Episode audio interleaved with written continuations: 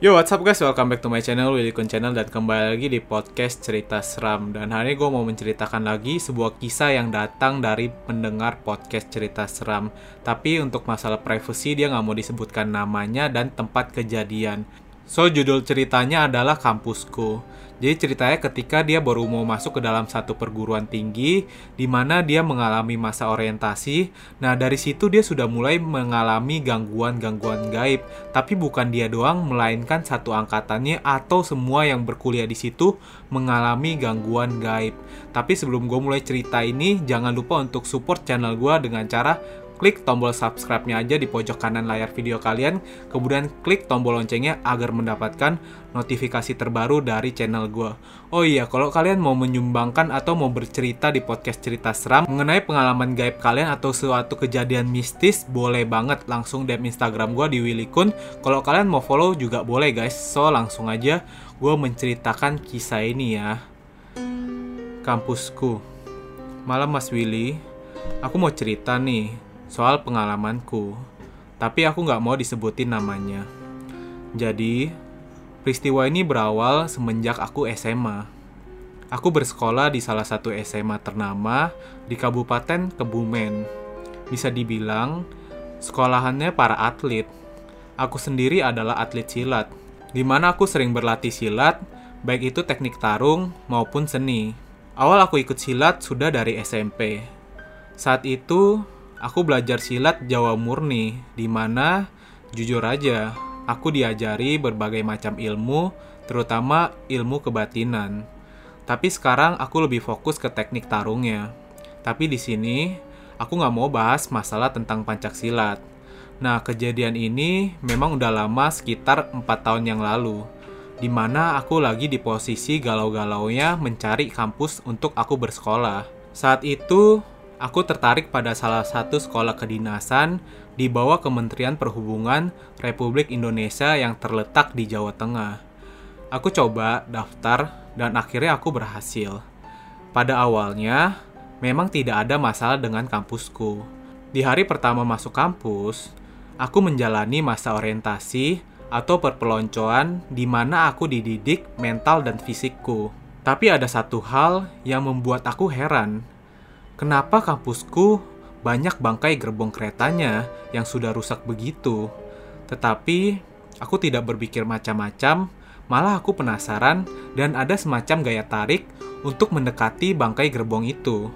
Setelah sore dan mendekati malam, aku dikumpulkan di lapangan untuk apel sore, persiapan makan malam. Itulah titik di mana ada aura yang sangat besar saat melewati gerbong-gerbong tua itu. Serasa ada yang memanggil-manggil, tapi aku bodoh amat. Setelah sholat maghrib, aku dan kawan-kawan bergegas ke lapangan karena ada suara peluit dari pelatih. Sesampainya di lapangan, kami dibariskan dan dicek satu persatu. Berhitung, dimulai! Begitulah komando dari pelatihku.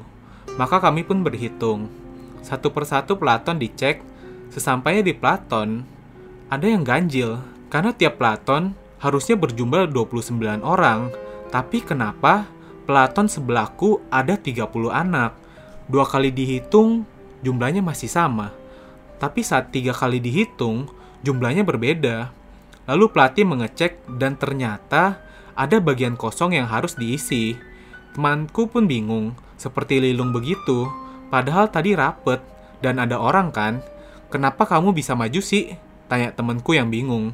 Tapi temanku yang mengisi barisan kosong hanya diam dan heran juga. Tidak sampai di situ saja, setelah selesai kegiatan malam, diadakan apel malam lagi.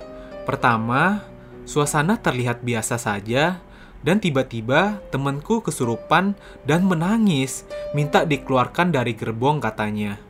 Kebetulan, teman kelasku ada yang indigo, dan dia bilang kalau ini adalah korban kecelakaan kereta Bintaro. Aku pun terkejut setelah mendengar hal itu. Ternyata gerbong-gerbong tua ini yang di belakang kampusku adalah bekas gerbong kecelakaan Bintaro yang sangat viral dan memakan banyak sekali korban pada waktu itu. Pantas saja, auranya luar biasa. Lalu temanku sebut saja Dias, dia memintaku untuk berada di depannya, entah kenapa aku pun belum tahu. Setelah kejadian itu, Kami pun sering diganggu oleh penunggu gerbong-gerbong tua itu, terutama sebut saja si merah dan si hijau. Aku merinding pas nyebut hal ini. Si merah adalah kuntilanak merah, penunggu gerbong di mana dia adalah korban kecelakaan yang semua badannya tertutup darah. Pernah saat itu, aku bersama temanku sedang menyapu lorong berdua, dan tiba-tiba pintu salah satu kamar tertutup dengan keras padahal di situ tidak ada angin. Dan anehnya, saat aku mencoba membuka pintu itu, keadaannya terkunci. Tapi saat temanku mencoba membuka pintu itu, langsung terbuka begitu saja. Dan alangkah terkejutnya, kami melihat ada sesosok wanita yang duduk di atas lemari, sedang mengayun-ayunkan kakinya, dan itu jelas banget waktu itu kami melihatnya warnanya merah, dan mukanya halus, alias nggak ada mukanya. Lalu dia terdiam dan tiba-tiba hilang begitu saja. Aku dan temanku sontak lari terbirit-birit, dan kami pun langsung lari dari lorong itu menuju lobi untuk menunggu teman-temanku pulang senam pagi. Tapi aku dan temanku memilih untuk diam supaya tidak ada yang panik dari kejadian ini. Pada hari yang sama, tapi waktu menjelang maghrib, di mana temanku yang beragama non-muslim bertugas untuk mengecek asrama. Sebut saja namanya Brian. Brian berkeliling asrama untuk mengecek lampu dan tandon yang digunakan saat mandi. Saat itu, dia hendak mematikan tandonnya. Memang, posisinya itu di atas. Jadi Brian naik ke atas menggunakan tangga untuk mematikan saklarnya. Dia kaget ketika itu karena melihat kepala yang nongol seolah-olah mengintip dia yang sedang mau naik. Dikiranya temannya yang ikut tidak sholat. Lalu dia datengin, sekalian matiin saklar pikirnya begitu. Saat dia naik ke atas, dia lihat anak kecil yang jumlahnya tiga orang. Di situ dia belum sadar, dan dia teriak, Woi, jamaah, sholat maghrib sana, jangan main kata kau. Lalu anak kecil tuh jongkok, berdiri, jongkok, berdiri berkali-kali seperti itu. Melakukan hal yang aneh, dan setelah Brian sadar, ada yang aneh dengan anak-anak kecil itu, dan ternyata benar. Anak tersebut kakinya terbalik, telapak kakinya menghadap belakang, dan dia sadar kalau itu bukan orang. Lalu Brian turun dan lari menuju masjid. Dia cerita sama aku dan kami pun saling bertukar cerita.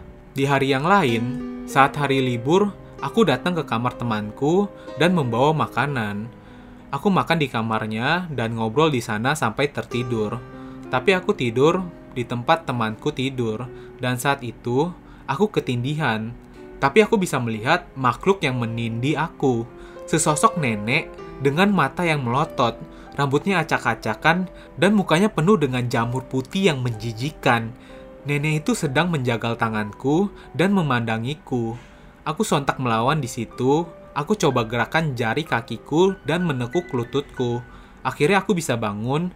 Setelah kejadian itu, aku lantas cerita dengan dia, temanku yang indigo, tentang apa yang baru saja aku alami.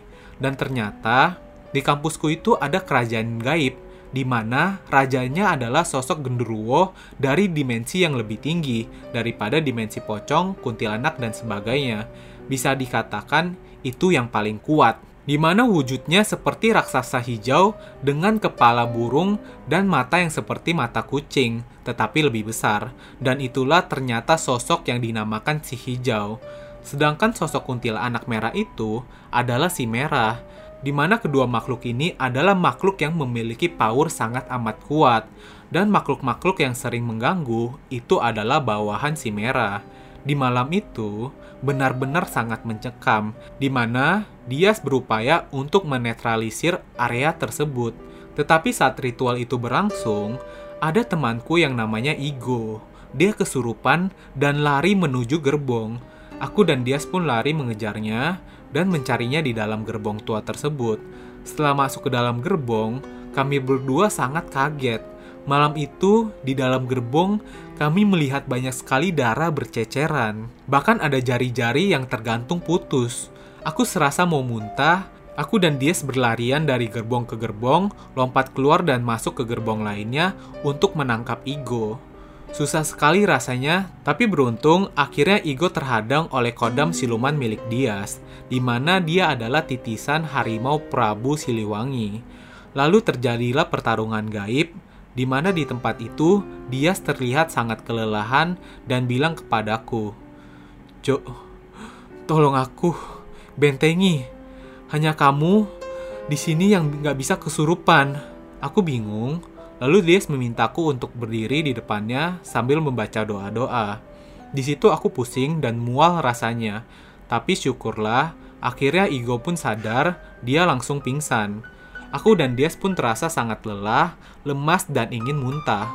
Lalu aku bertanya, kenapa aku harus berdiri di depannya dan merasa ingin muntah? Dias menjawab, karena kamu satu-satunya orang pilihan murni yang gak mungkin bisa kesurupan penunggumu kuat, dia dari kerajaan, bentengmu kuat. Jadi, susah untuk ditembus. Terus kamu mau muntah karena energi positifmu bergesekan dengan energi negatif milik si merah. Jawabnya begitu. Tapi ini semua belum selesai, kata Dias. Dias pun mencoba meminta izin dengan si hijau untuk menetralisir area tersebut, supaya ada batasan antara dimensi manusia dengan dimensi gaib. Tapi di situ, Tiba-tiba dia malah kemasukan si hijau saat ritual. Aku sangat bingung karena aku nggak paham masalah begituan. Sontak aku langsung memetang bahunya dan bertanya, Siapa kamu? Aku raja di sini. Jawabnya halus. Aku agak tenang. Dan kenapa kamu masuk ke tubuh temanku? Lalu makhluk itu mengajakku berbicara. Aku izinkan kamu membersihkan tempat ini Asalkan jangan rusak apa pun yang ada di sini. Jawabnya dengan nada seperti raksasa. Aku pun menyetujuinya dan aku kembali disuruh berdiri di depannya Dias. Di sini benar-benar aku nggak tahu apa yang akan terjadi dan apa yang mau dilakukan raja itu kepadaku. Dia memegang bahuku dan Dias pun sadar. Setelah kejadian itu, Aku dan teman-temanku sudah sangat biasa bila menemui hal-hal yang ganjil di sekitar kampus kami. Kami seperti hidup berdampingan. Tapi di balik kejadian ini, ada hikmah yang bisa dipetik. Kita harus sadar kalau selalu ada dunia lain di sekitar kita, di mana kita hidup berdampingan dan kita pun diminta untuk merawat serta menjaga bumi supaya tetap sehat dan asri. Nah itu dia kisah mengenai kampusku yang diceritakan oleh pendengar setiap podcast cerita seram. Dan kalau kalian mau menceritakan kisah kalian untuk di-share di podcast cerita seram, langsung aja DM Instagram gue di Willy Kun dan nanti akan gue ceritakan ulang kisah kalian ya guys. So thank you guys for watching this video. Untuk kalian yang masih menjalankan ibadah puasa, ayo semangat guys. See you guys in the next video. Thank you.